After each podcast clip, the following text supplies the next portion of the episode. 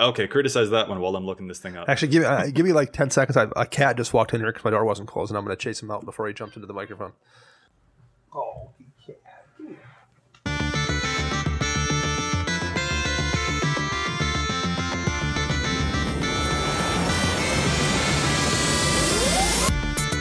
Hello and welcome to the EDH Recast, brought to you by the best deck building site on the web for the Commander format, EDH Rec. My name is Joey Schultz, and I'm joined today by my lovely co-hosts. First up, the Speedster, whose article series takes you from 60 to 100. It's Matt Morgan. With the fastest keystrokes in the West, I might add. Next, the man whose articles remind you to look in the margins, Dana Roach. My keystrokes are only marginally fast. and I'm Joey Schultz, the slowest typist of all of us, the author of the Commander Showdown series. All these articles and more can be found at edhrec.com, along with some awesome featured community content, such as other Commander podcasts and gameplay videos. EDHREC itself is a fantastic deck building resource that compiles data from deck lists all over the internet to provide helpful recommendations for new Commander decks. And here on the EDHREC cast, we're going to give all that data a little more context. We got a lot of topics this week, boys. What are we going to be discussing today? Everything all the things under the sun. Definitely quite a lot, but the main thrust of today's episode will definitely be a Lord Windgrace deck tech. We want to take a look at that new commander from the Commander 2018 product and maybe pick apart some of the cards that we think should be seeing play in Windgrace and some that maybe shouldn't be seeing play in Windgrace. But before we get there, I have a pretty funny story about Commander 2018. I recently got to you know open up all the decks play with a bunch of my friends. We're still keeping the precons together for a short while so that we can actually you know get a feeling for the precon environment so to speak. But one of them one of my friends apparently really massively misunderstood the card Aminatou the Fateshifter. You know how Aminatou that esper top deck manipulate, manipulator girl like she's really creepy looking. She uh she can let you draw a card and then put any card in your hand back on top of your deck well, one of my friends was apparently under the impression that Aminatou's ability was actually put a card from your hand back on top of your deck, then draw a card. Which isn't terribly good. Yeah. No, not not really. Even Alhammarret's archive does not actually help that interaction a whole lot. It I unironically, he did it three different times. He attempted to do it in that order rather than the actual order. It was I mean, I thought it was very embarrassing for him, but I had a great time with it. Yeah, that's pretty impressive. It was uh, it was definitely a hoot. You couldn't, then, figure, out, also... you, couldn't, you couldn't figure out why everyone was like hyping the Aminatou card. He's like, this is terrible. what does this do? This does nothing. I'm just spinning my wheels here. Uh, Dana, I believe you also have a pretty cool story about Commander 2018.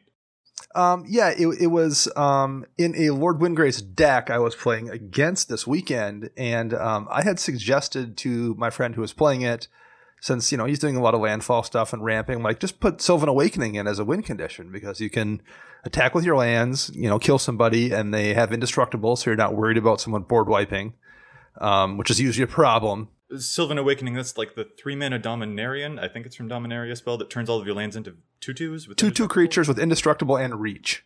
That's right. Thank you so much. Oh, there's one more important part to that card, but it's a part that I had forgotten about and, and he had as well, which says until your next turn.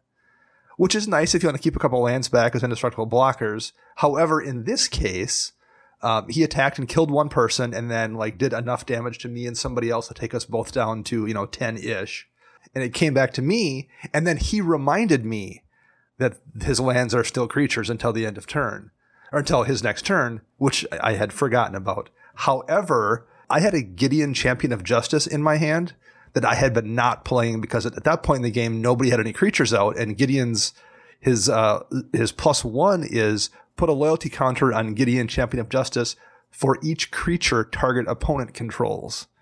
Ooh so I hadn't been playing him because I, I, had other things going on and it just hadn't there hadn't been a point. Well, he, all his lands are now creatures until his next turn.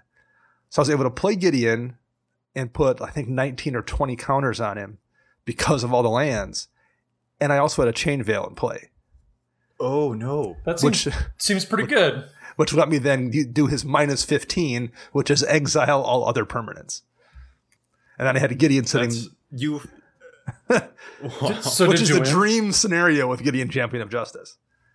That's the only good scenario Yeah. with Gideon Champion of Justice. That's one of like the almost Tibalt esque Yes. planeswalkers. It's just really not great. You found the one use case where it's actually really solid. I did indeed. So then I was able to exile all the stuff, and just everyone's like, "Oh, well, that's going to be game," because Gideon was a four-four or something with the counter still on him, and then I had floated mana before doing his ult, so I was able to cast a couple other things as well before firing off his ult. So yeah, that was me actually winning a game with Gideon Champion of Justice thanks to Sylvan Awakening. Dang, that's intense. Matt, do you have any other cool stories of games you've played recently? I have no cool stories because I was up in the mountains camping last weekend. So while everybody else was playing with their nerd cards, I was out in nature getting sunburnt on my fragile, pale skin. So while Dana was playing against a Nature's Vengeance precon deck, you were up against the actual Nature's Vengeance in the was- form of a sunburn. Yes. But it was super cool because I got to watch the meteor shower and that was that was pretty gnarly. So no magic for me, but That is pretty cool. But yeah, it was, it was still a good weekend. Still got to uh, go out and feel the wind grace my face. Ah, And- yes, Lord Wind, grace us with your presence. You're welcome. And you Uh, know, M- Meteor Shower is a good card too. Oh my goodness. Okay, Comet Storm is even better. Comet Storm is better. You're right. Luckily, we didn't get one of those because All right. Bruce Willis stopped all that from happening years ago.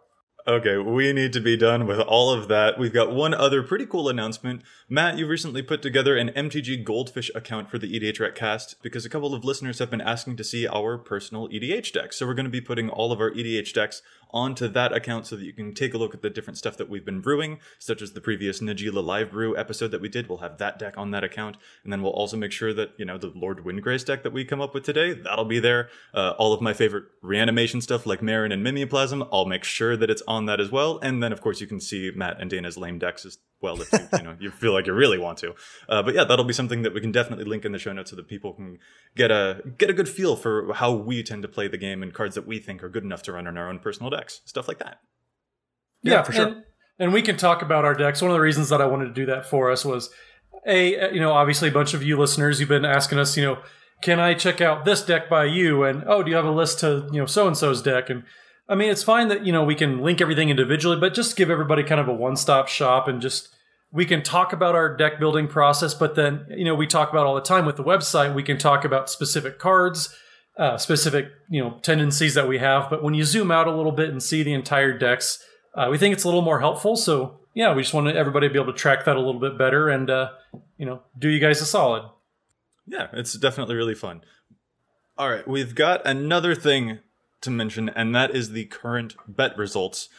You know how we all made a bet about which of the Commander 2018 commanders would be the most popular? Yeah, we're all losing. yeah we're not doing hot And that's actually why we're going to be discussing Lord Windgrace, because he is neck and neck with Aminatou the Fateshifter as the number one most built commander from Commander 2018. Matt had previously guessed Estrid, I had guessed Tuvasa, and then Dana had guessed Yuriko, and um, well, I'm I'm losing really hardcore. I think I'm in sixth place, which isn't great. Uh, but you know, Estrid is actually a pretty good pick, Matt, because Estrid is currently in third place behind the tying Aminatou and Lord Windgrace. So congrats for that one. And then right behind that is Yuriko, in fact. So you guys are definitely better at this than I am, um, which which isn't a fun feeling. well Not we, we had a conversation on twitter about this that you know it's it's not really gambling when you're gambling against joey Hey, Hey, and I, I would like to also point out, though, that Estrid being in third place, that is the face commander of that deck. So there is the precon effect in play there a little bit, where someone may just have entered their stock deck in, whereas Yuriko, you have to specifically build a two color deck that's not part of the standard loadout for that deck. And I'm in fourth place for that. That's pretty good for one that people have to specifically intend to build that deck. well you know what dana is actually a good point. Yeah. You know, I would say, you know what? We we weren't really betting quality; we were betting quantity. So, All right. nanny nanny boo boo. But it is impressive, as we've noticed on our couple of different precon evaluation episodes, like with the precon effect, we do usually see that the face commanders tend to get a lot of the spotlight. So it is impressive that Yuriko, which is not even just a secondary or a tertiary commander from the Aminatou deck, but a completely bonus commander, separate only two colors of the three possible from that deck. Like it is pretty impressive to see that she's getting as much play as she is. So that's pretty cool. So we're going to be talking about Lord Windgrace because he is, well, confession time. Aminatou currently has 122 decks, and Lord Windgrace currently has 121 decks at time of recording, but since I just uploaded my personal Lord Windgrace deck to our MTG Goldfish account, it's gonna be 122, so they're definitely tied. And I'm uh, going to personally declare well, this just a, a moral victory because Lord Windgrace is the deck that I built. So even if I lost on the Tuvasa front, I'm still really happy that Lord Windgrace is getting as much play as he is. So I mean, that it's a moral victory, guys. Well, Joey, just so you know, I opened it up after you did those initial show notes, and Lord Windgrace had bumped into first place. However, I just literally right now hit refresh, and Aminatou's back up by one. Well, we've already got the show notes in place. so we're going to be discussing what is definitely one of the popular commanders from Commander 2018. Joey, even when you win, Joey, you don't actually win. Right. I no Tuvasa for me. Apparently, even Lord Windgrace, I'm just barely getting there. Ah, I, I will. It will happen someday. It will be episode like ninety-seven thousand or something, but I will get there. Joey, you'll, Joey, you'll eventually win by the blind squirrel theory. Just every blind squirrel finds a nut sooner or later. That's a really peculiar phrase. You've never heard that? You should have grown up in Kansas and you would have heard that a little bit more. or not, or or not have grown up in Kansas. Either way, there's there's pros Yeah, and cons to having grown up in Kansas. I guess That means you didn't have to go- is, you'll know Yeah. the squirrel finds a nut phrase. The con is the con list is probably longer than that. You you grew up in Kansas, yeah. right. Okay, we've got one last thing before we actually get to the Windgrace deck tech, and that is the precon upgrade feature. This is something we've actually discussed on a previous episode, but it is finally out. Nate Burgess has helped put together a precon upgrade guide for each of the featured commanders from not just the commander decks from Commander 2018, but all of the previous commander decks. So you can look at Kaalia, you can look at Mimeoplasm, you can look at Zedruu, you can look at Meren, you can look at Mizzix, you can look at Oloro, you can look at all of them. All of that data is there.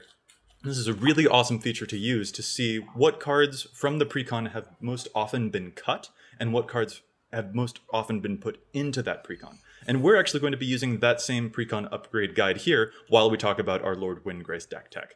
Have you guys used this feature yet? Even though it just came out, have you gotten a chance to take a look around it? Because I mean, it's it's taken up a lot of my morning actually, just poking around through it because it's really cool to see the stuff that people are, are taking out and putting back in and stuff like that. Well, some of us work during the week, so I have not had a chance to. Some of us work during the week, but we are in charge of our internet blocking and then can thus get around that and have no one know that we're screwing around at work.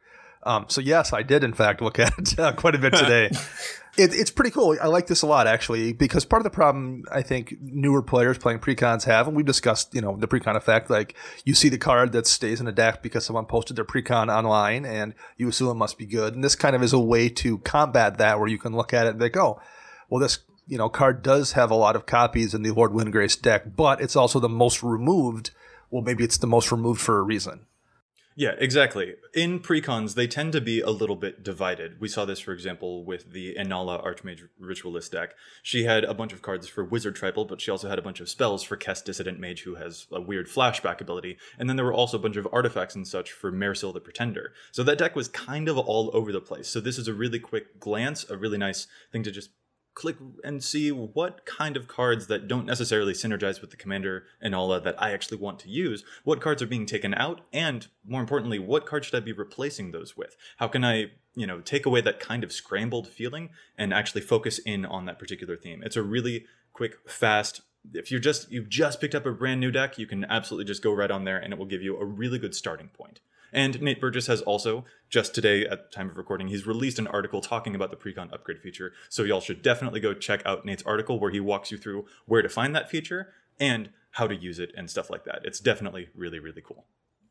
Yeah, for sure. I mean, it's fun just to. I mean, even if you're not like actively going to use it for a deck that you're working on, just browsing through it and seeing kind of what people's thoughts are on certain cards. I mean, you're not getting specific like notes or anything, but just like, oh man, this card has removed a lot. I wonder why that is. Just seeing the the kind of thinking of uh, deck builders as a whole is just interesting. Absolutely. So let's move on now to the Lord Windgrace deck tech. As a quick review, let's go over what Lord Windgrace actually does. He's a 5 mana Jund commander that's 2 black, red, green. He's got 5 loyalty, and his first ability for this awesome Planeswalker Black Panther cat guy, it's a plus 2. Discard a card, then draw a card. If a land card is discarded this way, draw an additional card. Definitely got some really cool persistent value there. He's got a minus 3, return up to 2 target land cards from your graveyard to the battlefield really, really cool. And minus 11, destroy up to 6 target non land permanents, then create 6 2 2 green cat warrior creature tokens with Forest Walk. And, of course, Lord Windgrace can be your commander.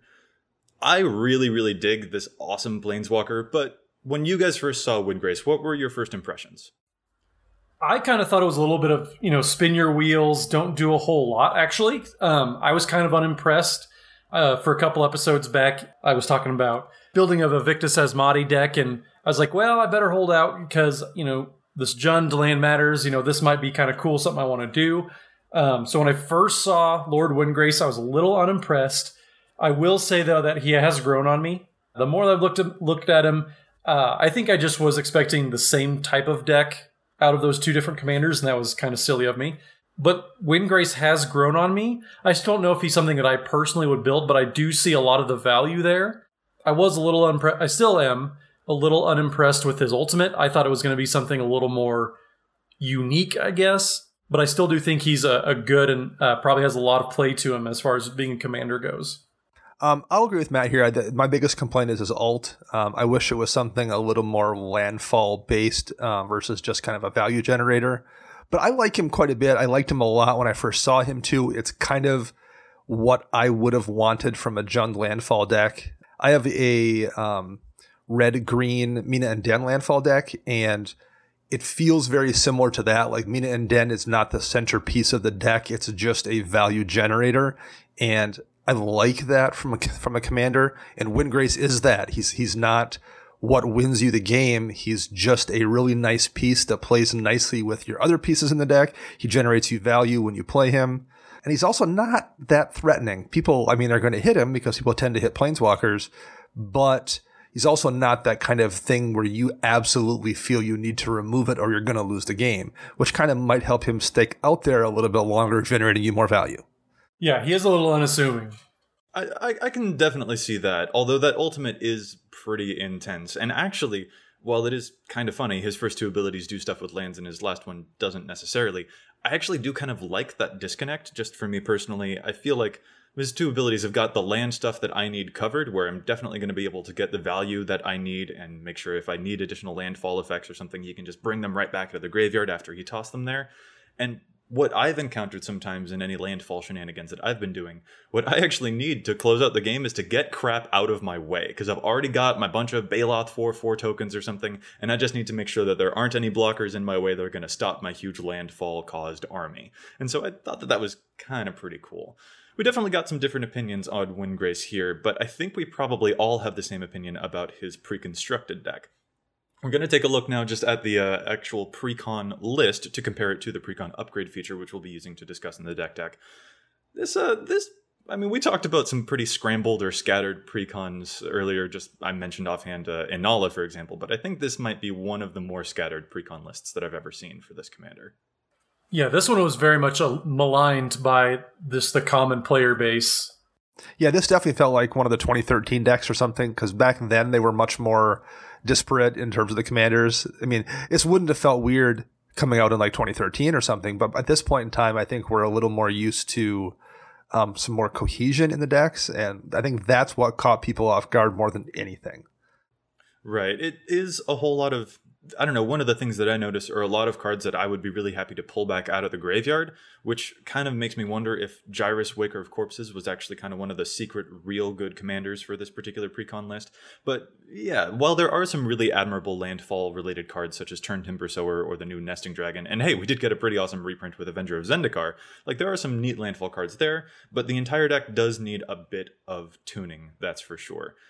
So then we can turn to our cool precon upgrade feature and take a look at some of the cards that we see most frequently added to Lord Windgrace's deck, and some of the cards that we see most frequently taken out of that deck. Dana, do you want to walk us through some of those picks? So if you look at the the cards to add feature when you go into um, precon and see what things that are suggested here, right away there's a whole list of things that are basically staples in kind of landfall decks in the past, starting with basically the two premier uh, kind of landfall commanders we've had in the last two years, and probably just in general in Omnath, Locus of Rage, and the Gitrog Monster. Those are in um, more of this Lord Windgrace deck than any other cards. Those are the high, the, the, the premier suggested adds to this deck are the two previous kind of big landfall commanders. Uh, Absolutely. 68% of decks are adding in Omnath, 65% are adding in Gitrog Monster. Heck, I'd argue that those two cards are actually the reason that Lord Windgrace exists at all, because those two not being able to be run in the same deck is what caused people to want a Jund Lands deck in the first place. Yeah, and, and in particular, I'd say even uh, that's also a factor. But in addition to that, those two commanders and how they're designed tend to force you down a fairly linear build path. I don't have the stats in front of me right now, but a few months back, um, Don Miner at EDH pulled some data showing the commanders with the least variance among their builds. So, like this commander has the most cards in in common in its deck. So most decks look the same. So least variance. Um, and of that list of the top 20 commanders with the least variance, 19 of them were um, tribal decks. So that makes sense. If you're you know playing Merfolk tribal, you're going to have a bunch of merfolk, it's going to just give you little or no variance. The only one that wasn't a tribal deck was Gitrog Monster. Because that build path is so linear, it's telling you exactly what to put in that deck to get that combo win. So it kind of prevented you from doing landfall stuff because it was so good running down that build path. And in this case, by able to by plugging that into this Lord Windgrace deck, you're able to still run Gitrog Monster and still kind of use it as a value engine, but you're also not really pressured to build that standard Gitrog Monster deck. Yeah, that data report that you mentioned about the degree of variance among decks, that was really fascinating to me. I had a Gitrog monster deck, I mean, before I switched over to Lord Windgrace, of course. And I always felt while I was playing it that that deck had some of the most variance because it, it, no matter what situation I ran into, if they destroyed my creatures, I would still be able to win with a Retreat to Hagra or with a some really cool life loss, or, you know, if they were able to exile my graveyard, I'd still be able to pull out this huge big mana combo for whatever here. I just felt like no matter what, the deck was so flexible that I'd be able to still win. But that data definitely doesn't lie. Even though the deck itself was really slippery and had a lot of different methods towards going to the the win condition, the actual cards that I had in common with other people's Gitrog monster decks were incredibly high. Like very little variance. All of the cards, you know, the a Gitrog monster deck is going to have a lot in common with other Gitrog monster decks, certainly more than we see among other commanders, which is definitely pretty interesting. Yeah, it's also a deck that's going to push you maybe in some directions to run cards that take advantage of the Gitrog monster that maybe don't really do much with landfall and I think Omnath is a bit the same way. There's a lot of cards that you want to run in an Omnath Locus Rage deck to be able to at will sacrifice those tokens and blow somebody up, or um, make elemental tokens and mass that you can sacrifice. And I think a lot of those slots in Omnath decks also maybe soaked up your ability to do true landfall stuff. Whereas by putting those two in the Windgrace deck, I think you're also kind of by not having to dedicate the deck so much to building around that commander, it's letting people throw in that Oracle of Mul Daya way easier or that Wayward Swordtooth way easier. So you can do more landfall stuff versus kind of do what the commander specifically wants you to do. Yeah, definitely a lot there. We've got some other interesting cards that the Precon upgrade guide mentions are getting most frequently added to a Windgrace deck. Matt, do you want to walk us through a few more of those? Yeah, so two of the top five cards are per- two of my personal favorites um, that have come out recently uh, Ramunap Excavator and then Tireless Tracker. Uh, two just the most value basic or value centric, I should say, uh, green creatures. Uh, Ramunap, Ramunap Excavator, obviously, it's it's two and a green for a 2 3 Naga Cleric. Uh, you can play lands from your graveyard. It's just a Crucible of Worlds as a creature, and if there's anything green likes to do, it's get creatures out on the battlefield. So being able just to recur all those lands that you're putting into your graveyard, say you activate Lord Windgrace's ability, discard a land, you can just play it next turn or that turn even. So you get a lot of value there. And then this tireless tracker, is also two and a green for a three-two human. Uh, whenever you whenever a land enters the battlefield under your control, you investigate, which is that that's the back from Shadows block where you put a, a clue token into play, and you can pay two mana and sacrifice that clue, and you draw a card. So just another way for Lord Windgrace to draw lots of card, and then uh, whenever you sacrifice a clue, you put a plus one plus one counter on Tireless Tracker. Uh, so he turns into a beater really quick too, especially if you're playing lots of lands, playing multiple lands per turn. Um, so just two of those value creatures, I love them. I put them in almost any green deck that I have in general. So it's really cool to see those showing up, especially with something that you know Lord Windgrace lands matter with this entire deck. Um, those are two great creatures that you can play early on that just give you a lot of synergy and play into that game plan that Lord Windgrace wants to do. Yeah, there's a lot to like on this cards to add uh, page that we're seeing. We've also got another really common one that's added to Lord Windgrace's another Planeswalker, Nissa Vital Force, the five mana, five loyalty Planeswalker from, I believe this one was the original Kaladesh, or it might be the yes. second one in the Kaladesh. Kaladesh. It was. Kaladesh. It was Kaladesh, perfect. The thing that really matters about her is that her emblem, which is really easy to get to because she starts at five but ults at six, uh, you get an emblem that says whenever land enters the battlefield under your control, you may draw a card. So that's another really great place to get a bunch more value. Dana, Mina, and Denn also shows up among one of the most popular cards to add to Lord, Lord Windgrace. So, I mean, it's really nice to see your uh, commander deck there too as well. One of my other personal favorites, Splendid Reclamation, which returns all lands from your graveyard to the battlefield tapped. My Total Bay, Titania, Protector of Argoth, who makes lands whenever, excuse me, who makes uh, creatures whenever your lands die. Like, I love seeing her too. Like, a bunch of my classic favorites from that Gitrog deck have definitely been ported over into this Windgrace page. So that's really, really cool to see. Yeah, this whole top page is kind of a mishmash of all the the good Jund cards that all three of us just joint happen to like a lot. well, and it's kind of neat too because one of the things whenever a new commander deck comes out, whenever a new legendary creature arrives, one of the things that I will frequently do when I'm taking a look at, you know, what should I do with this commander? I'll go to EDHREC and I'll find similar-ish commanders to this new legend and try and get inspiration from them. So it definitely seems like people are doing that with Lord Windgrace because they're getting inspiration from Gitrog Monsters page, they're getting inspiration from Mina and Denn's page, they're probably even getting inspiration from Titania's page. So it's really neat to see that people are getting their inspiration there and definitely making the deck that they want with all of this landfall stuff and taking away that sort of scrambled feeling from the precon. But in adding cards in, we have to have some cards to take out. So let's move on now to that section. Dana, what are some of the cards that we see most frequently cut from the Lord Windgrace precon?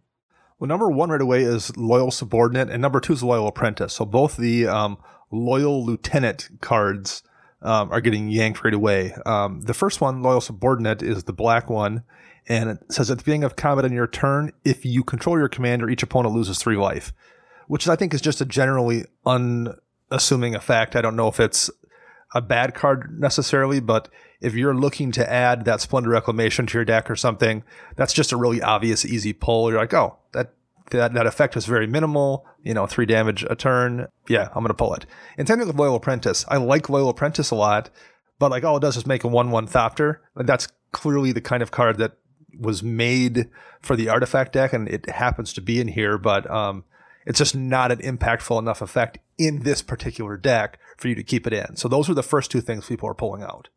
Yeah. Yeah, I, I can't really say that I'm mad about seeing those go away. I actually really like the Loyal Subordinate card. In the right deck, say, for example, Mogis, God of Slaughter, that seems oh, like yeah. actually kind of a win condition. Or even, I think, it came in the Aminatou precon as well, and I actually kind of really like it there because it's a way to end the game while you can still hold up any control or counter magic or something like that. I like win conditions that you don't have to put too much effort into for them to slowly and inexorably lead you towards victory. So that is a cool card. It just doesn't have anything to do with the actual themes that we're pursuing here for Lord Windgrace. The same is true for our next card that we see cut most often, and that's Blood Tracker, the 4 mana 2 2 vampire wizard with flying that says pay a black mana and 2 life to put a plus 1 counter on it, and when it leaves the battlefield, you draw a card for each counter on it, which is really cool card. I just slapped that right into my Reyhan and Ishai deck because I love plus one counters, and this seems like a great way to get some card advantage. But it's got nothing to do with Lord Windgrace. He just doesn't really need this. He'd much rather be playing a Splendid Reclamation or something to that effect. So, not sorry to see that one cut. However, we do see Zendikar Incarnate is being pretty much cut from a lot of these. In fact, going through the percentages, we can see that all of these are above 70%. Loyal Subordinate was cut from 82% of Windgrace deck so far. Loyal Apprentice was cut from 79. Blood Tracker also cut from 79. And cut from 74% of decks is Zendikar Incarnate, which actually is a Land Matters card. So this is a pretty interesting data point, I think. Zendikar Incarnate is a 2 red and green for a star 4. It's an elemental that says its power is equal to the number of lands you control. I mean, that seems right on the money for a land based deck, right? But it's being cut. Why is that? Um, well, I- I'm going to throw a theory out there. It's one of the f- when Command Zone actually did their breakdown of this deck. They that was one of the first cards they had said to pull out. So it wouldn't surprise me if at least a chunk of the people pulling that card from the deck are because they saw that on Command Zone. And I strongly disagree. Do you I think that's a really, really good card in the deck. Now it depends. So, so here's the thing: there's kind of two ways people tend to go with these landfall decks. You either go with creatures that get big, like this, or like the new uh, Multani, or there's a couple different variants on this. The the thing that you can blood rush, whose name is escaping me right now. Um, Uh, Rubblehulk. Rebel Hulk. So you, you can either go with those kind of creatures or you can go with the things that oftentimes make tokens on a landfall effect. So people can either go wide or you can go tall.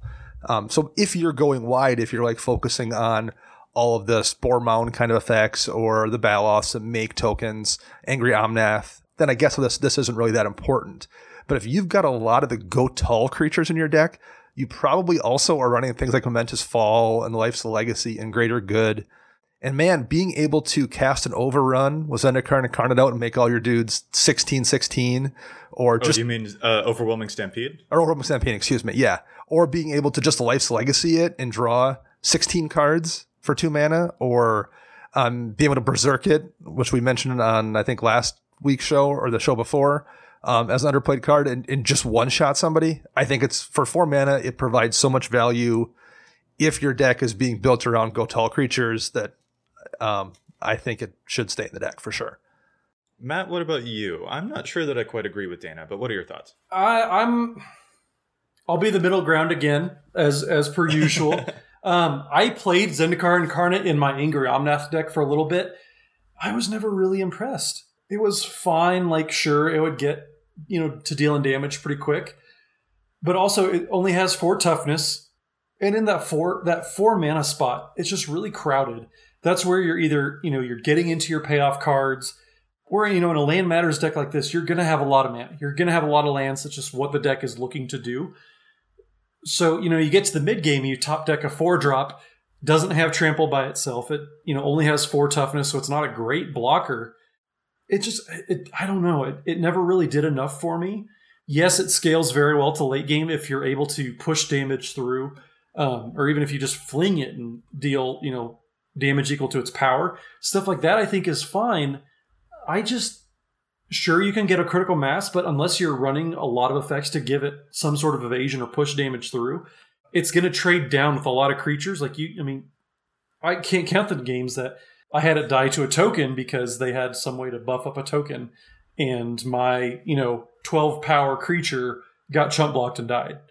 So it, I think that's sort of where I'm falling on it too. The fact that it does no natural evasion, even trample, does kind of put me off of Zendikar Incarnate a little bit. I do like the idea that Dana puts forward, especially with cards like Multani, or even that new Crash of Rhino Beetles is actually kind of neat because it gets huge with very minimal extra input on your part. But we can actually see in this whole cards to cut section that cards like Zendikar Incarnate are definitely being cut.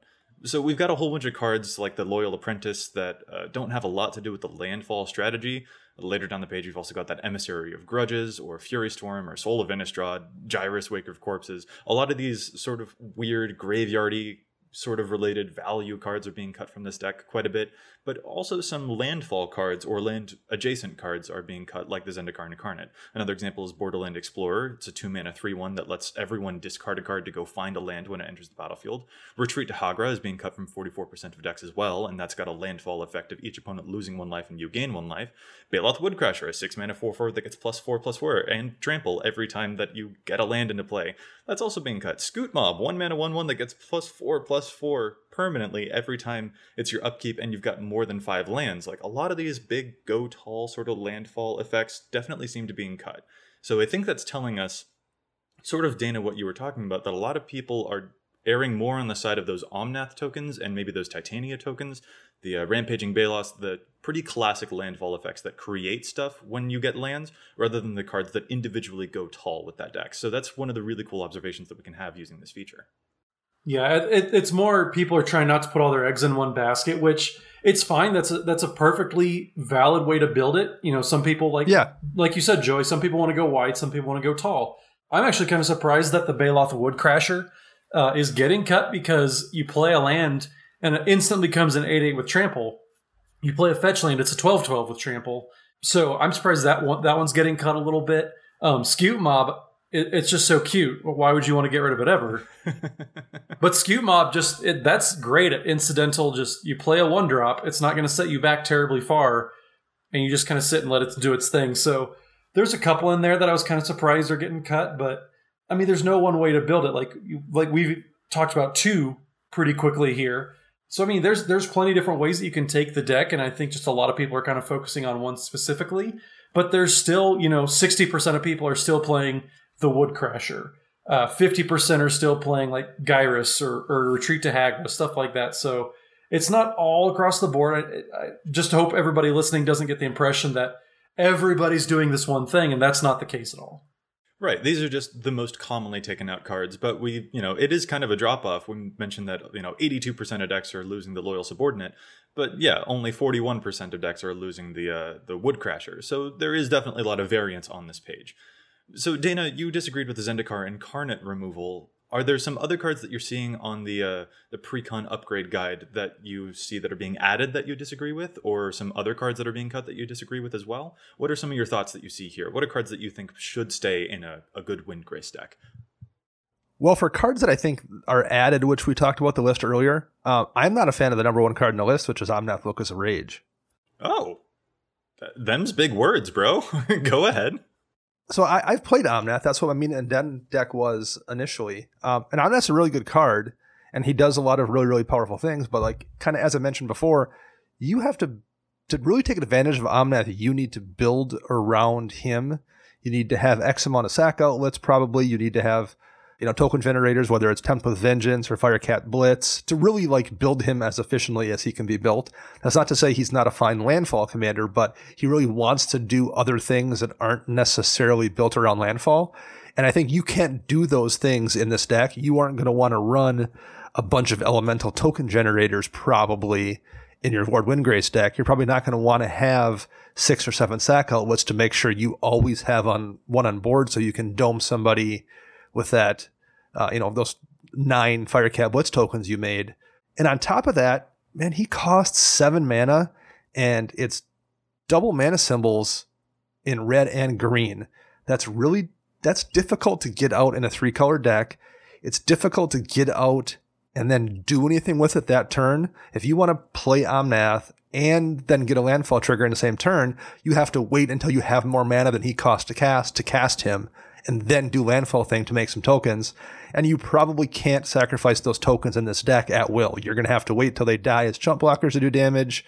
So I, I just don't think that casting cost for what he's going to do in this deck is going to be worth it most of the time. Okay. Well, I, I I totally disagree with you, but you're allowed to have incorrect opinions. That's fine. I mean, I I, I um, don't even run him in my Mina and Denn deck anymore. He's came out of that deck because he was so ineffective so often. Wow, that's I'm I'm oh I'm shocked. Uh, I I do really like Omnath in this deck. I I do like the pretty those those classic like I play a land and I get a token type of cards, and sort of to your point with the uh, such as the Zendikar Incarnate, which gets bigger for every land that you have. I feel like in a deck like this, we're pretty frequently going to have enough lands to both play Omnath and also get some extra effects out of them. And I guess I don't feel as though you need the sacrifice outlets that allow you to uh, sacrifice those elementals and hurl the damage at people uh, for Omnath to still be really efficient. And even then, I also think that in this particular deck, slapping down an Omnath at 7 mana and then using the minus 3 ability on Lord Windgrace to get two lands, which could also be fetch lands, like Lord Windgrace does not return those lands tapped, so you could sacrifice a Terramorphic Expanse and an Evolving Wilds and get like four triggers right off the bat. I think that that's actually a pretty decent line of play. And if the worst case scenario is that you can't sacrifice those creatures, but you've got a bunch of 5 5s that deal more damage when they die, that sounds really cool to me. But I do also think that I hear what you're saying with regards to This is slightly a different style of deck than what you necessarily like. You pr- much prefer, it sounds like, those go tall rather than the go wide, which I, I can totally see that. I guess I would want to have a mix of both, and that's for my personal Windgrace build. That's sort of, I tried to add in both like Multani and Omnath effects. But really, what I think this is getting down to, and this is a discussion that we'll have a little bit later in the show as well, I think one of the key points here is that an Omnath deck is fundamentally different than a Lord Windgrace deck. And of the deck tech, I think this is probably the most important point for us to hammer home. Lord Windgrace, he does not have any inherent landfall abilities. And a lot of us that have been playing landfall decks like Gitrog or like Omnath, we're used to them being honestly pretty explosive. We'll slap down that commander, do a bunch of land stuff, and get like eight different triggers off in the same turn based off of the way that we've built that deck. But that's not how Lord Windgrace do. He gradually discards cards, gets you value, returns a couple of lands. He's a lot slower. He's very, very gradual. So that style of play where you're going to get a bunch of elemental tokens, that's not necessarily always going to happen. You can set those up with things like a, a splendid reclamation, perhaps, or um, a scape shift or something like that, you can get them, but you're not always necessarily like that's not going to be the number one game plan. It's a very different style, and I think that's especially what we are trying to hammer home right now, and especially the uh, the umbrage that you take with Omnath is that the way that he plays is different than the way that Windgrace plays. Yeah, people should definitely expect that when yes. they're building this deck. Yep, no, that's that's a big part of it. yeah, sure. having having played Omnath as much as I have, I I 100% agree. Um, it's two just very divergent strategies between Omnath and Gitrog. Uh, I think people are just trying to play it as a mishmash, and I think that's just what's happening right off the bat because that's what all the hype was about. You know, oh, this is a perfect combination of our two landfall commanders in Jund colors. So they kind of defaulted to that. I think after, you know, some time passes, people kind of figure out more how the deck plays, what they want to be doing. We're going to get some better Rex. I don't think that there's going to be quite so many people playing both Omnath and Gitrog in the same deck. I think they're both fine in the deck, but I think that you don't want them both at the same time. I think if you want to go the Gitrog strategy, go explosive with the big plays, like Joey mentioned, that's very valid. That's great because that's that's the type of thing I like to do. But if you want to grind things out, slow things down, play the Gitrog plan a little bit more, that's a different story. And I think people are going to find that, you know, the, yes, there's a lot of overlap in those cards, or between those two commander decks. But I don't think in this type of situation you want both of them doing their thing at the same time because one's going to pull away from the other. I mean, I still would love to have both Omnath and Gitrog in play. I actually think they're both really solid includes for the deck, but I do need to anticipate. Like when I was building this deck, a friend of mine was helping me, and he would ask me about X, Y, or Z card, and I would say, "Oh, because I expect this deck is going to be really explosive based off of my experience with Gitrog," and he's like, "No, no, and that's when I had to take a, a quick look at the deck, and I'm like, yeah, no, you're right. I'm not going to have nearly the same style of explosive turns as I did when I was playing a Gitrog monster deck, or even when I was trying out Omnath, or even when I was trying out Titania, when I would put Titania into play, get a land back, and then sacrifice a bunch of lands and attack someone with my hasty 5 3 elementals. That's it can happen in this deck, but it's not always going to be there because you do have to find those actual landfall payoff cards. Or Windgrace is definitely all about that consistent and gradual value. So you're more likely to be making several 5 5 elemental tokens with your Omnath over the course of a couple of turns than you are, you know, putting an Omnath into play and making 18.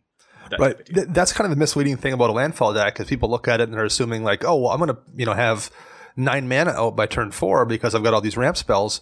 And yes, you can do that, but if you do that, you run the risk of having no more land ramp in your hand when you play your things that need you to ramp lands to get landfall triggers.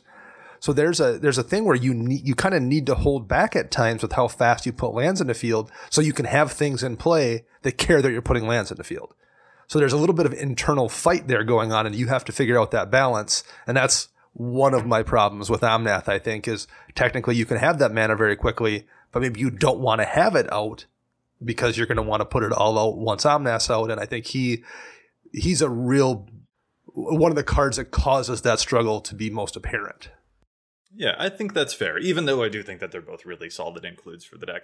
Uh, but there are some other cards that we should criticize. We spent a lot of time talking about Omnath. Uh, Dana, what are some other cards that you don't think should be included at the rate that we're seeing them included from that precon upgrade guide? I think Borbo Enraged um, isn't a great fit for the deck necessarily either.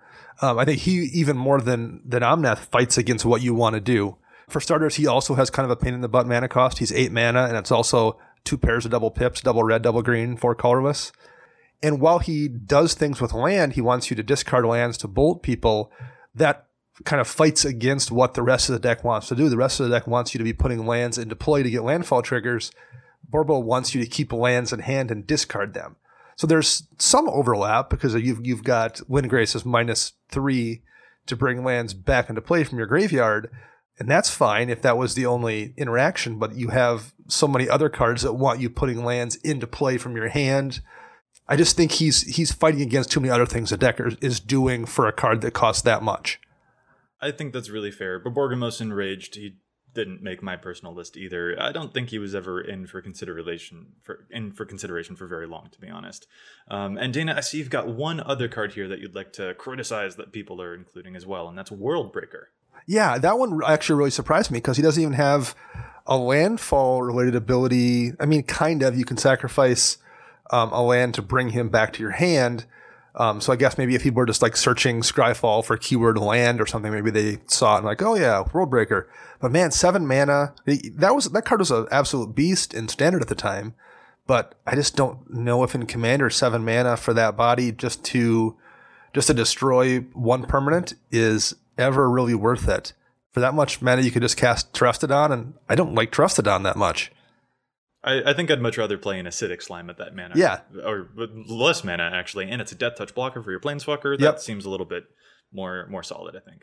Matt, are there any inclusions or exclusions that you think are pretty prominent here? Things that people are taking out that you think maybe they shouldn't, or cards that people are putting in that you think maybe they shouldn't? Um, I very much agree with the Borborygmos Enraged call. Um, I think just there's for that much mana, like you want to be winning the game, and, and Bobo's not really going to be winning you the game anytime soon because he needs so much more help. Uh, I don't. I just don't like that really. Um, one card that I actually, I guess, controversially don't like in Omnath Locus of Rage decks, and it's one of the most played cards in Omnath, is Zendikar's Roil for five mana. Um, only getting a 2 2. If you're playing token doublers, if that's kind of the strategy you're going down, Zendikar's Roil is great. I, I just don't think that you want to spend five mana, spend your whole turn if you're doing it early or doing it late with an empty hand, it doesn't really do a whole lot. It's kind of like Bobo. It needs too much help by the time it comes down that a lot of times it may not be doing a whole lot. Two twos are fine. I just I've never been fond of it. I ran, I also ran that in my Angry Omnath deck, and it it never did a whole lot for me. Sure, it, at max it maybe got me three, maybe four tokens, but then somebody blew it up so yeah, I, am just I've never really been a big fan of that, and uh, 26% of of the decks on the site are adding it to the precon. That's probably fine. I just I don't think I would put it in there personally, just because I I've never really been a big fan of it. And Lotus Cobra, I don't like Lotus Cobra at all, guys. Only being able to get one mana per land, and then it just goes away at the end of the turn or at the end of the phase. So say you you know you play your land go to combat. You don't get to carry it over. Then you do something big after combat, stuff like that. Unless you're doing stuff like Splendid Reclamation or or getting you know multiple mana from it per turn, I don't really like Lotus Cobra. I tried it for a long time, longer than I should have probably, and it might empower one massive explosive play off of a Splendid Reclamation or a World Shaper, uh, something cool like that. But nine times out of ten, guys, Lotus Cobra just has always felt blah. Like you're maybe getting one more mana per turn. You may as well just play a you know a mana dork. Okay, well I don't I don't quite agree with that. I am actually running Lotus Cobra in my Windgrace deck. I'm so sorry. Confession there. I, I think uh, Lotus Cobra but, is really reliant on how many fetches you're running. If you've got like three fetches in the deck, it's probably uninspiring. If you're running every fetch you can run plus Terramorphic Expanse and Evolving Wilds and you know uh, Blighted Woodlands and Myriad Landscaping. If you've got like fetches packed where very regularly you're going to be getting a double landfall trigger because you're doing fetch into land, then it's it's a ridiculously good card. But if you're not building that way, I, I can agree with you. It's it's the type of card that I think it goes a bit into the sort of the, the theme that we've been discussing this whole episode. Lord Windgrace really puts forward a very consistent value engine and you're going to have to not that like, he is certainly capable of explosive turns. You can absolutely do scape shift awesome stuff with this guy, but you are going to have to work for it a little bit harder than you would in a Gitrog deck because you're drawing a bajillion cards that way, or in an Omnath deck who gives you immense rewards for all of those landfall triggers.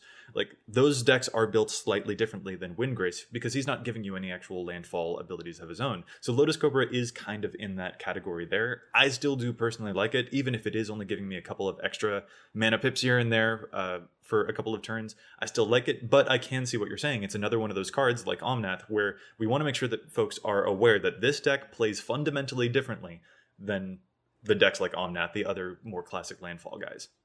I, was, I think instead of playing Lotus Cobra, um, play like Amulet of Vigor. That way, a lot of your ramp spells that you know put multiple lands per turn, but they come into play tapped. Play Amulet of Vigor. It's one less mana, but it untaps those lands, so you can have you know you can do a far wanderings, and it's basically a free ramp spell because those lands come into play untapped.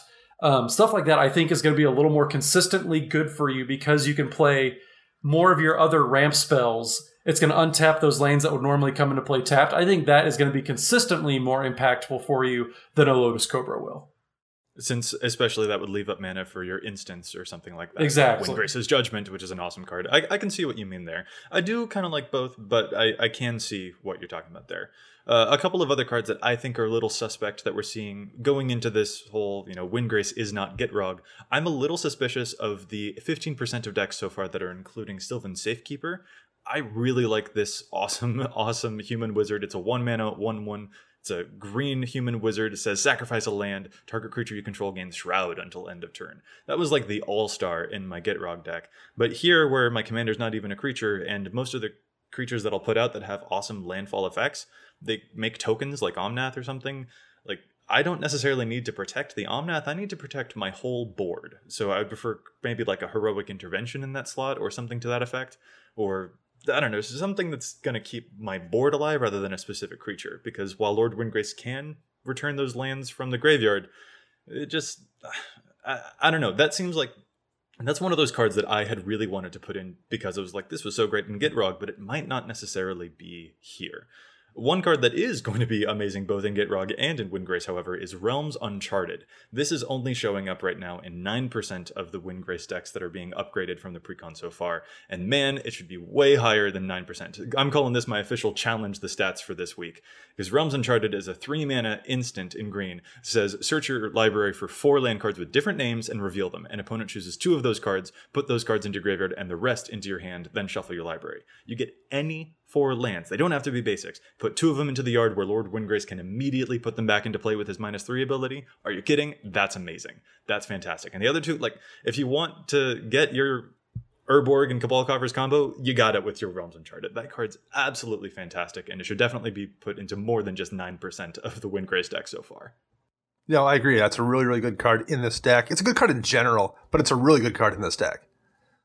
So we're going to move now. We've been talking a lot about some of these other cards that we're seeing cut, some cards that we're seeing added. And right now in front of us, we've got what appears to be the average deck according to EDHREC for Lord Windgrace. Based off of all of this stuff, we can just use that average deck feature for Lord Windgrace. And we come up with a pretty cool list. It still has some of those cards that we talked about that maybe we're not as big fans of. It's got some of those cards that we talked about that we are big fans of. But let's criticize a bit more cards that maybe we think do or don't deserve a place in Lord Windgrace. Are there any standouts for you guys? Um, well, I think the first thing you want to do with your Lord Windgrace deck is I think you need to to to sit down and, and figure out whether you want to primarily go tall or primarily go wide. You don't have to commit 100% to one of those two things, but they are going to make you put different cards in the deck. If you're leaning towards going tall, you don't care about doubling season, but you absolutely do care about greater good. Whereas if you're looking at going wide with tokens, Doubling Season becomes an amazing card and Greater Good becomes not something you'd ever consider. So I think you want to have that, you want to make that determination right away because there's enough cards that don't flex back and forth. And I think you want to figure that out before you go any further. Yeah, that's not a bad tip at all. Are there any other specific cards that jump out to you in those categories? Um, well, like one of the ones Matt mentioned before was the um, Zendikar, Zendikar's Roil. Um, isn't like an amazing card, but if you're leaning into going wide and you're you know running parallel lives and you're running doubling season, that's probably one that you want to keep in that deck. Whereas if you are not doing that, if, if you're you know going to go tall, that doesn't really do you any good at all. I definitely get why Matt doesn't think it should be in that many decks. So that's one that kind of jumped out at me. I think Baduka Gardener is a fun card and no one sees it, and I, I get the temptation to run it because it's the kind of thing that you know doesn't show up in other decks. So being able to run weird kind of corner case cards in your specific deck is always a lot of fun. I just don't know if it's fast enough to run here. And that's the one. It's actually came in the precon. It's a Kamigawa flip card. So Yeah. It's a two mana. You can tap it to put a land into play, and then if you have a certain number of lands, it flips over. What's that number of lands again? Uh, Ten, I believe. 10 oof that's quite a lot but you know it's windgrace Sure. hopefully we should be able to get there with all these lands and then its opposite ability is pay six mana and tap it once it's been flipped and then you can put a creature into play that has power and toughness equal to the number of lands you got so that does go tall it does make tokens Yep. but i'm with you that it just seems slow And that's also one that probably is a little bit misleading because you're like, well, do you want it in your go tall deck? Do you want it in your token deck? Because it could go either way, and I just don't know if it's fast enough to go in either necessarily. Yeah, I'm I'm seeing a lot of cards that I really like in this average deck. Now that we've taken a look at some of the cards that are being cut, some of the cards that are being added, and we've gone to EDHREC and just used that average deck feature. There's some really cool stuff. We've still got Avenger of Zendikar. We've got Eternal Witnesses uh, here. That's awesome. Mina and Denn still shows up. We're still seeing that Omnath, even though Dana might be a little bit of a curmudgeon about it. Hey, Oracle of Mul Daya is showing up here. But there are a few creatures that I'm not really a fan of, such as Centaur Vinecrasher. So, Centaur Vinecrasher is a 4 mana 1 1 plant centaur. It does have trample, which is cool, but it says it enters the battlefield with a number of plus 1 counters on it equal to the number of lands in all graveyards. Kinda neat. And whenever a land card is put into a graveyard from anywhere, you may pay green green, and if you do, return Centaur Vinecrasher from your graveyard to your hand. And I've wanted to like this card for a long time. I've tried it in Gitrog, I've tried it in Titania, and it just never performed. So even though it could be a card that sort of goes tall, it's just I don't think it's necessarily worth the cut here. It's just a little awkward. I want desperately to like that one, but it just doesn't quite eh, it doesn't really work. So Matt, looking at this average deck for Windgrace, what are some cards that you would uh, probably poke at and take out?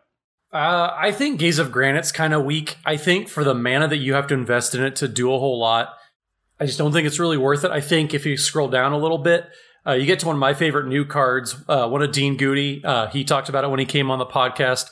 Torment of Hailfire. That's a little bit further down the list, but it's a little more mana efficient, and it just it's going to wreck their board no matter what. Um, it doesn't backfire on you, which is the really nice part. Because if you're playing some mana dorks, you're playing some some smaller enchantments, smaller artifacts, stuff like that. Torment of Hailfire for the mana is just going to be a much better payoff, I think. So yeah, I would probably take out Gaze of Granite. Ruinous Path, it's just slow. I think Hero's Downfall. If you want to be animating your lands, I think there's definitely a strategy there to be had. But I just think Ruinous Path at that point, if you're spending seven mana to awaken one of your lands for a four four and you know killing a creature, I think just play Hero's Downfall. I think even like Vraska's Contempt, just for the speed sake of it, is going to be a little bit better. Ruinous Path, it's just slow. Um, I'm not really. Yeah, it's a good effect to destroy a creature or a planeswalker. Oh, definitely, yes. Speed, yeah, I'm, I'm with you. At sorcery speed, it doesn't quite tickle my fancy either. Yeah, yeah, just sorcery speed. It's just too slow. I think, especially when you're trying to grind everything out, you need to be able to react a little bit quicker. So yeah, that's why I think, like, like I said, Heroes Downfall is probably what I would be playing over that. I think people are just looking for a reason to play Awaken cards in this deck. Uh, Yeah. that's definitely going to be something that you're going to see, you know, in, in the Rex on the page. And then as we scroll down a little bit more, like I think Toxic Deluge, if you want to, you know, knock out a bunch of creatures, a bunch of stuff, Toxic Deluge is just one of the best. Pay one mana and th- or pay one life and three mana. You know, get rid of all those one ones and you're golden. So just a little, you know, a few utility cards like that. I think probably probably should get a little more love than they are right now. Yeah, there's another just on the subject of we've been talking about a couple of cards that we think are maybe a little slow.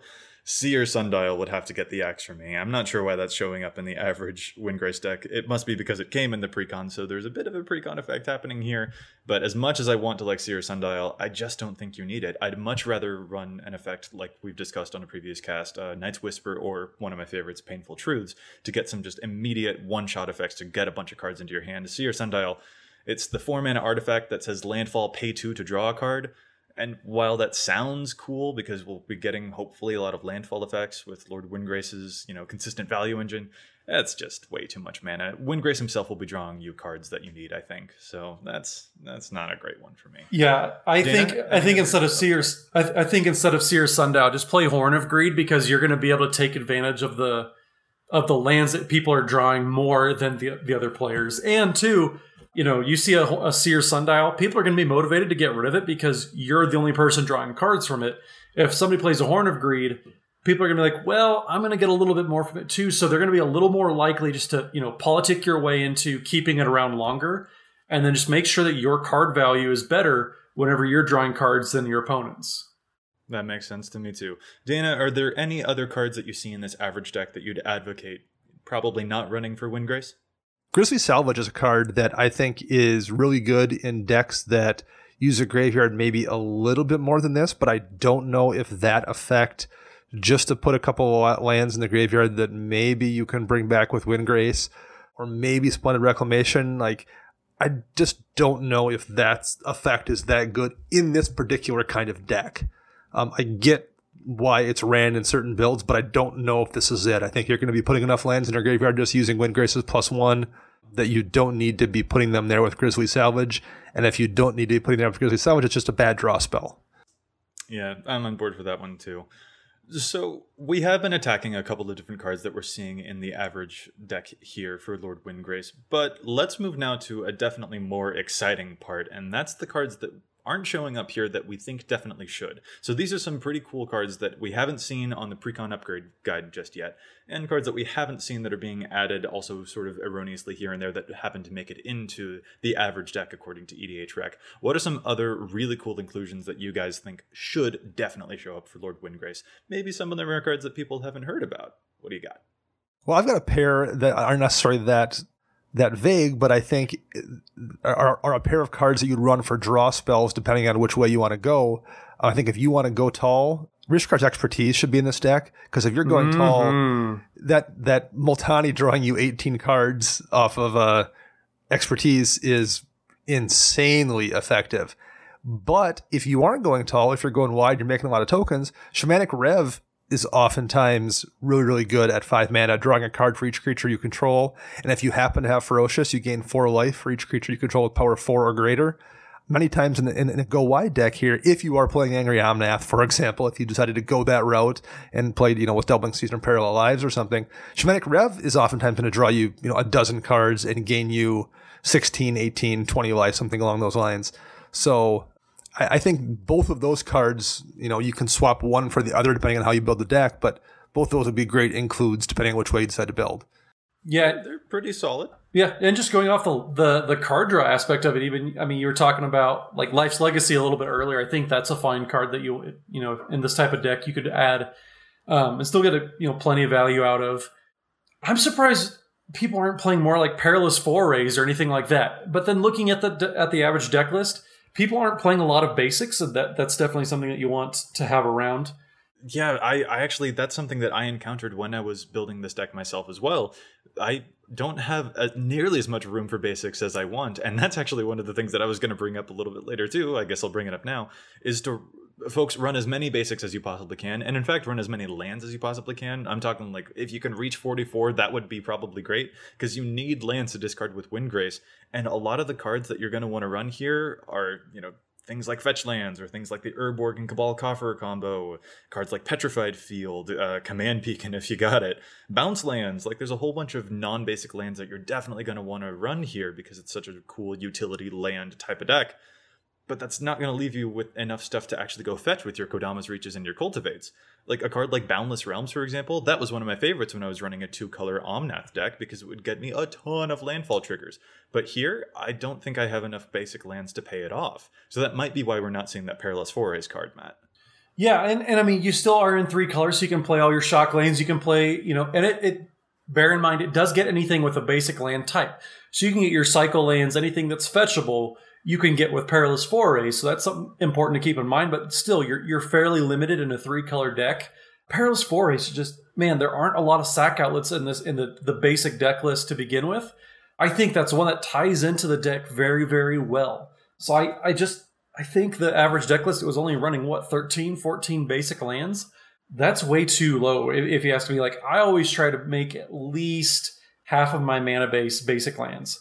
Yeah. Obviously, I'm not I'm not playing a bunch of three color, but in something like this where you're going to see a lot of different lands throughout the course of the game, odds are you're you're going to be able to find all the lands that you need for all the colors that you need in a deck like this. So playing more basic lands is something we talked about on uh, the Budget Brews episode when Andrew Cummings came on. He encouraged play more basic lands because a lot of times you know those minuscule percentage points that you're going to earn is it really worth not having the deck because you don't have a perfect mana base? Just get the get the deck out there and just play more mana. Like people are going to play Blood Moon. There's people like me out there, guys. They're going to play Blood Moon and Commander, and and in a mana hungry deck like this, like you're, you're just not going to be able to get away with it. Yeah, well, I definitely run lands and really criticize the non basics that you're trying to put into this deck because you'll find when you're actually playing all of those awesome ramp spells that you might not have as much room as you thought you did. Uh, so you you know you want to make sure that you have lands to go fetch if you're trying to get those landfall effects or you're trying to grow your Multanis. That's definitely something to keep in mind. I've got a smattering of cards here that I really enjoyed uh, as kind of cool secret tech, or I suppose not so secret tech, uh, into Windgrace. Number one of them is Constant Mists. Definitely not a secret card, but for some reason one that we're not seeing show up in a lot of uh, Windgrace decks so far.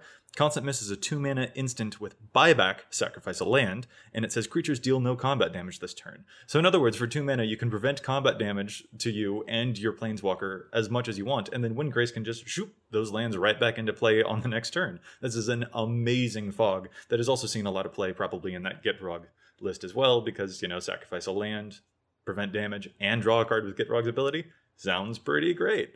Another card that, Dana, I think one of your. Uh, other co-hosts on your CMDR Central podcast will be really happy that I'm running is Seasons Past. Oh yeah, uh, this is a card that I've heard from your podcast before, and once I tried it the first time, I was like, "Whoa, this is so cool!" So Seasons Past is a six mana, four green green sorcery. It says return any number of cards with different converted mana costs from your graveyard to your hand, then put season Seasons Past on the bottom of its owner's library this seemed really unassuming to me the first time that I saw it. I'm like, oh, you know, it's okay. Why wouldn't I just run Praetor's Council or something?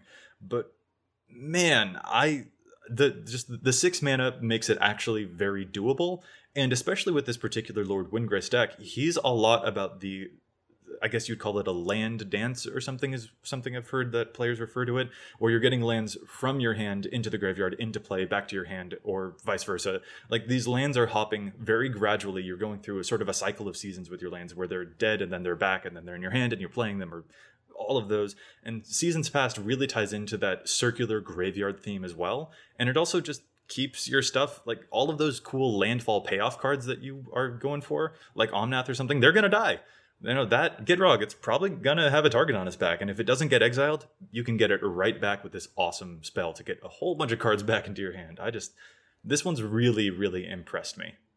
Yeah, that's a that's a really good card, and in this deck, it's a perfect it's a perfect spot for it. Yeah. What are some other cards, Dana, that you think people should be playing more of that we're not seeing in the average deck so far? Uh, I think Glacial Chasm should be in there. For those who don't know, Glacial Chasm is a land that has cumulative upkeep, pay two life and it comes into play to sacrifice a land, which is a bit of a downside. Plus, it doesn't tap for mana, which also isn't great. However, creatures you control can attack, which is even worse. So this is a terrible land. Why are you playing it? Well, the very final clause in the card says prevent all damage that would be dealt to you. Not all combat damage. combat damage. It's all damage, all damage, just full stop. So is it all damage, guys? It's all damage. It's all, all damage. Huh. That's ridiculously good just in general.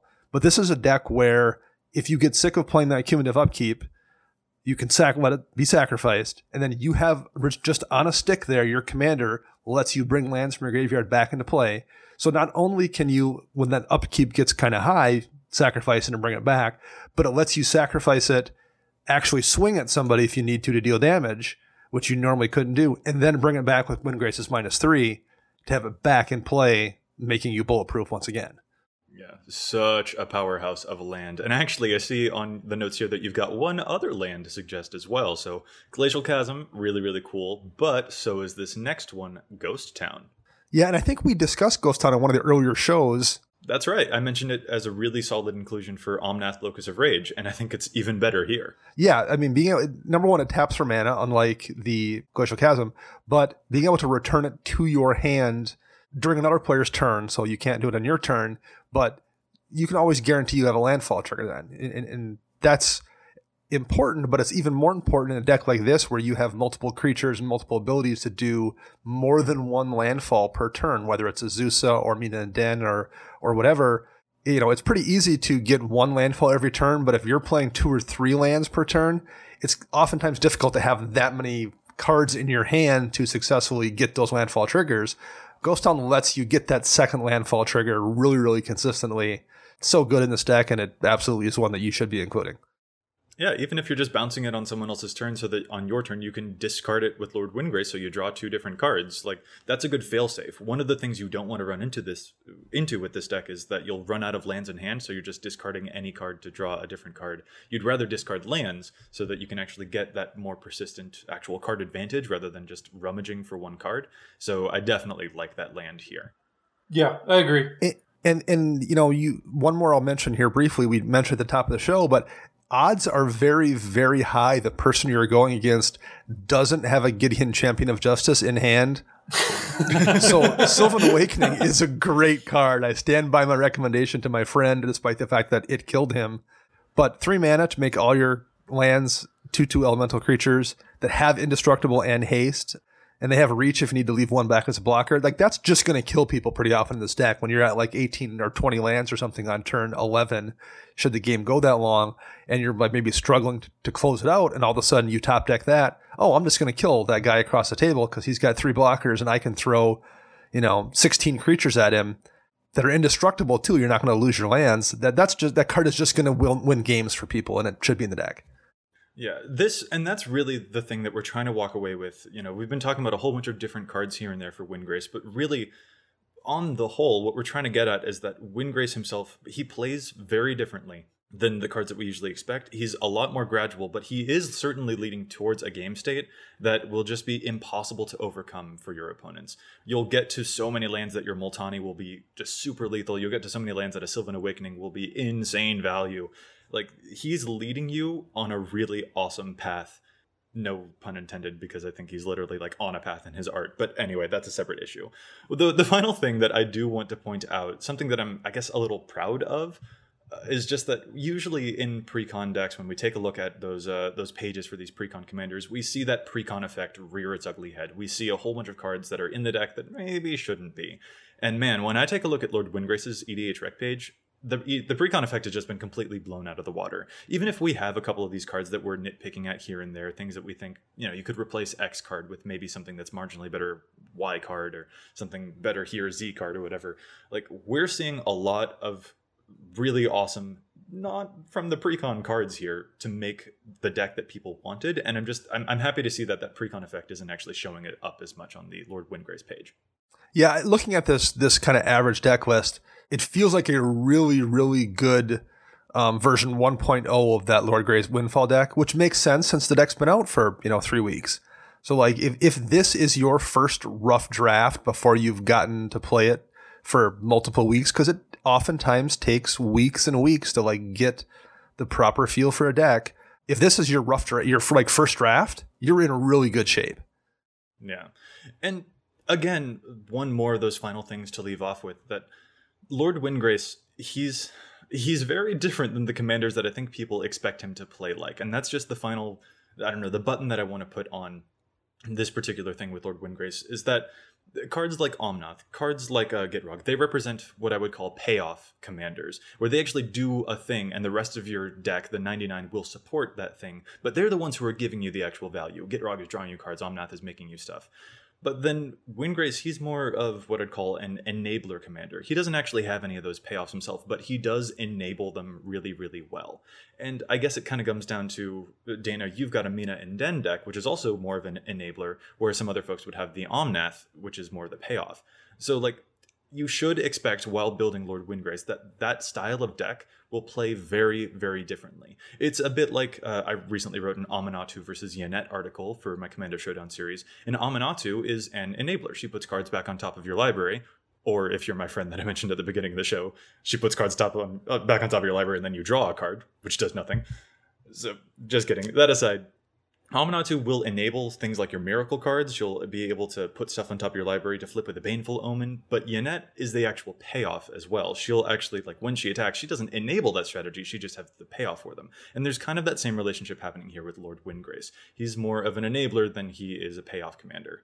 That kind of stuff. So make sure that you're aware of that distinction because the styles of commanders that we see here are, are definitely different. And I just want to make sure with this episode that you know we let people know that you're gonna maybe have a different experience than you expect. Or at least i guess i'm letting people know that i'm having a different experience with windgrace than i expected because i foolishly assumed that he would play the same as gitrog and he, and he just doesn't which is also a really good thing ultimately as well. I'm glad that he hasn't played like my old deck because i want a new deck. So anyway i'll quit my rambling but it's definitely something to keep in mind that he's a very fundamentally different style than the other cards that we've seen in the same uh, style of landfall strategy yeah, it's almost like there's different types of players, different preferences out there, and uh, we're able to kind of acknowledge that now and and address that and give everybody something that they want. Well, it's just funny for me, I guess. Like I built a Yennett deck and not an Aminatou deck because I, I, guess in my usual style, I tend to prefer decks that are the payoff commanders or Mimeoplasm or Meren. Like those are things that I would qualify as a payoff commander rather than an enabler. But it sounds like maybe you guys like you know, Dana, you mentioned that you have uh, the Mina and Denn deck. It sounds like maybe you prefer more of that enabler style of, of commander. I do for sure. I never really thought about it in terms of enable or payoff, although that makes complete sense. I always think of it in terms of whether or not the commander is the focus of the deck and what makes things happen, which I guess is what enabling is, versus the commander is being a cog in the machine, which is what would be a payoff card for the most part. And I always like the cog in the machine play style. So I like because it feels like I'm less vulnerable then. Like when you're playing an Omnath deck and you lose Omnath, that tends to shut that tends to cascade into everything below it. So once you lose that enabler, it makes it somewhat challenging sometimes to do the things the deck wants to do. Whereas the payoff commander is just a value engine usually, and you can still do all your things without it. I tend to much prefer having multiple ways to get where I want to go that isn't reliant on the commander I like the commanders that I can play them optionally. Like if I never play my commander, it doesn't necessarily hurt anything. But if I do, it makes the things I'm doing even better because I feel like I'm less likely to be shut down. So looking at it as an enabler and payoff versus the way I was looking at it really makes a lot of sense. I like that. I like that wording a lot more than kind of the way I was thinking at it. Yeah, Matt, are, is there maybe one of those strategies that you prefer? I'm just curious. I like explosive plays. I I know I play I play 60 card magic competitively. That's my competitive outlet just to get everything out there and just focus and and fine tune everything, you know, really get down and you know with the deck building process whereas commander I just want to blow some stuff up. I want to play ruination and play all my basics and you know go big um, and just see like how ridiculous of plays I can I can make. I mean, you, when Dana said Rishkar's expertise, like that's just such a good card. Draw a stack of cards, play something for free. So I I like that's why I think I like Omnath so much because you can just kind of you know sneak up a little bit and all of a sudden just you explode and you have this army of tokens all of a sudden. So I think the way that you put it, yeah, I, I think maybe I like the, the payoff cards a little bit more. Just it, to stick with that analogy, that might be why you know uh, one of our listeners he said uh, that Dana he's always about the the high floor. You know, how, you know how is it going to consistently be good? Whereas Matt he just likes the big EDHiest of EDH stuff whenever he's playing. I'm like, yeah, that's pretty much right. So. Well, it's, it's even if they're swingy, it's dead yeah. out in this case because because my Mina and Denn deck was originally Omnath, and after I switched to Mina and Deck, I liked it so much more as Mina and Denn because it felt so much more consistent. um, sure, sure. I don't know if safe is the right word, but like that's funny because like the same kind of deck style, you like the one so much more than me, and I like the other one a lot more for those exact reasons. Yeah, that, yeah I mean just, that's that's perfect. How yeah, and it's just it's a chance. You know, all the other formats that I play, I don't get a chance to you know go explosive. You know, if, if when it comes to sixty card formats, I'm very much like Dana. How can we control the situations? How can we you know, just make sure we take out all that variance so that there's no one way we're getting shut down. I love toolbox decks, stuff like that. That that's neither here nor there though. But with Commander, I just I want to see how big I can get. Can I cast a Genesis Wave for 40? Let's do it. So yeah, I, I think that's why you know I kind of tend to the more explosive, maybe you know easier to shut down, definitely. Maybe kind of a one trick pony type of decks, like that's how it was with Valduk. I I was playing him last time and they killed him three times. And then I just kind of sat there and didn't do anything the rest of the game because you know they shut down that one thing I was supposed to be doing. I've definitely been in games where Omnath he got shut down, he got killed three or four times, and I just ran out of gas and lost the game. So yeah, I, I, definitely have been there, but that's just that's fun for me. That's great about the format is there's there's no one way to play Lord Windgrace or Omnath or any of these decks. Yeah, it's definitely a commander that helps grease the wheels, and I, I do like that. I'm really looking forward to this deck. Listeners, you can absolutely take a look in our show notes, and we'll have that link to all of our different decks that we're going to be putting onto that account, so that you can take a look, especially at Windgrace or the old Najeela deck, or even a whole bunch of other stuff. You can probably even take a look at that Valduk deck that Matt couldn't help but mention because he's apparently contractually obligated to mention Valduk on every EDHRECast you, episode. In, in my defense, you did talk about graveyards earlier, so I don't want to hear it. I will always talk about graveyards, Matt. I love graveyards. Everyone needs yes. to love graveyards. Shout out to the so listener who called Joey out and, and, and made sure, even though I, I do mention Valduk, admittedly, he is very fun though, but we all have our vices. That was that was a fun time. I do give you a hard time about mentioning Valduk, but you're oh, right. Oh, yeah. I can't stop talking about Graveyard. That's the best thing ever. We we all have our we all have our our fallbacks and our, our go tos. Absolutely. So, listeners, I hope you enjoyed this taking a look at the Precon upgrade guide. You should definitely go check out Nate's article so that you can, you know, see all of the other awesome featured commanders and the cards that people are putting into them, the cards that people are taking out. You can take a look at the Lord Windgrace brew that I came up with, and I hope that this episode has been really enlightening for you. But for now, we're going to call it to a close. I'd like to thank my co-hosts for joining me, and if any of our listeners would like to get in touch with us, where can they find you all? Matt? So you can find me on the Twitterverse at Mathimus55, M A T H I M U S 55. And you can find me on Twitter at Dana Roach, and you can hear me once a week talking about Commander on my other podcast, Commander Central. And I'm Joey Schultz. You can find me at Joseph M. Schultz on Twitter. Alrighty, so special thanks to our editor, Ken Peddle. He is known as Kenish Norn on Twitter, but he can actually be found at the handle Loader. He is, That's he is at Loader. L O A D 3 R. Very sorry for getting that wrong on a previous episode, but thank you for holding me accountable. You can follow EDHREC and EDHRECast on Facebook and Twitter. We're doing a giveaway when EDHREC gets 5,000 likes and when EDHRECast gets 1,000 followers on Twitter. So head on over there, smash those like buttons, and you get a chance at a really cool prize. You can also contact us at edhrecast at gmail.com, and you can find us on iTunes. And if you do, please consider leaving us a review to help other folks find the podcast. This podcast is posted every week on EDHREC's community content spotlight section, where we feature as many other content creators as we can, from Command Zone to Commander's Brew to Commander's Verses, not to mention new articles published every day by our own fantastic team of writers. We'll be back at you next week with more data and insights, but until then, remember EDH wreck your deck before you wreck your deck.